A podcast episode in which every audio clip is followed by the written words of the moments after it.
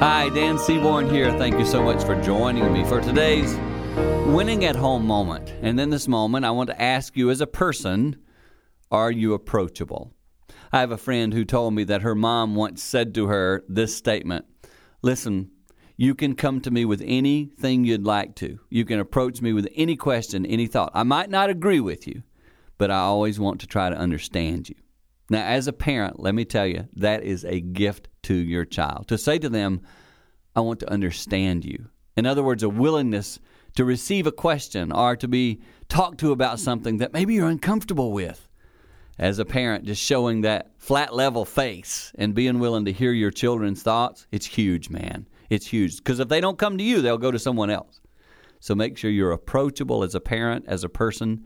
If you do that, I believe you'll be growing together, and you'll also be winning at home.